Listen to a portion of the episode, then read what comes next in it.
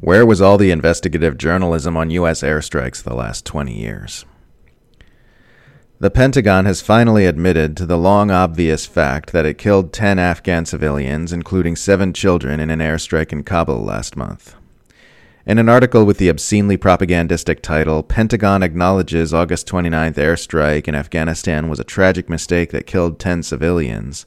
The New York Times pats itself on the back for its investigative journalism showing that the so called ISIS K facilitator targeted in the strike was in fact an innocent aid worker named Zemari Ahmadi.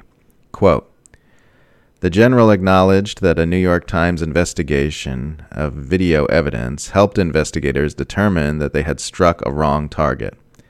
As we in fact worked on our investigation, we used all information available, General McKenzie told reporters.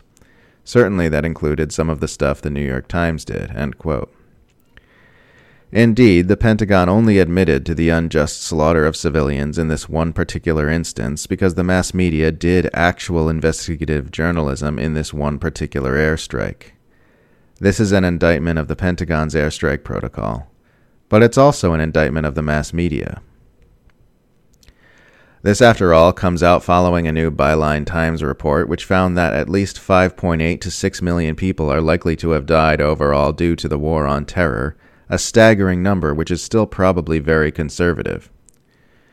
It also comes out two months after whistleblower Daniel Hale was sentenced to nearly four years in prison for leaking secret government information about America's psychopathic civilian slaughtering drone assassination program. It also comes a few months after Code Pink found that the U.S. and its allies have been dropping an average of 46 bombs per day in its so called war on terror for the last 20 years. Did you remember seeing an average of 46 news reports a day on bombings conducted by the US and its allies?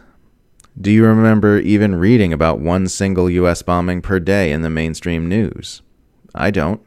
The US Power Alliance has for decades been continuously raining explosives from the sky on impoverished people in the global south, and the mainstream news reports on almost none of those instances much less launches an in depth investigation into whether each one killed who the military claims they killed.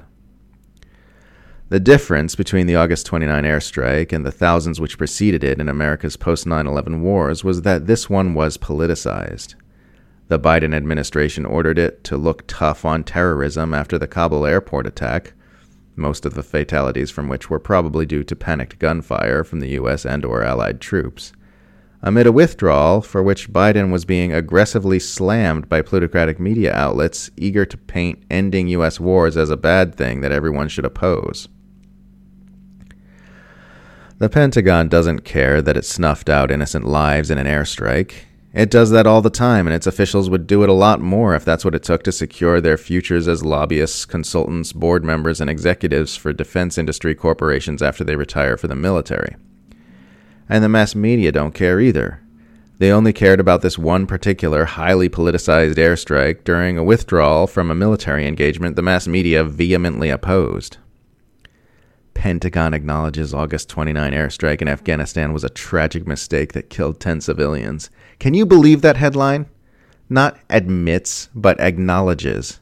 Not killed children while targeting an aid worker based on flimsy evidence, but was a tragic mistake. How many times did New York Times editors rewrite this? Imagine if that had been a Russian airstrike. Think about all the murder victims we'd had known about if the news media had done its job and used their immense resources to investigate them as journalists should. Think about how much harder it would have been for the war machine to inflict those evils upon the world if they had. Instead, it's been left to obscure bloggers and indie journalists to question these actions using scant resources and shoestring budgets during that time.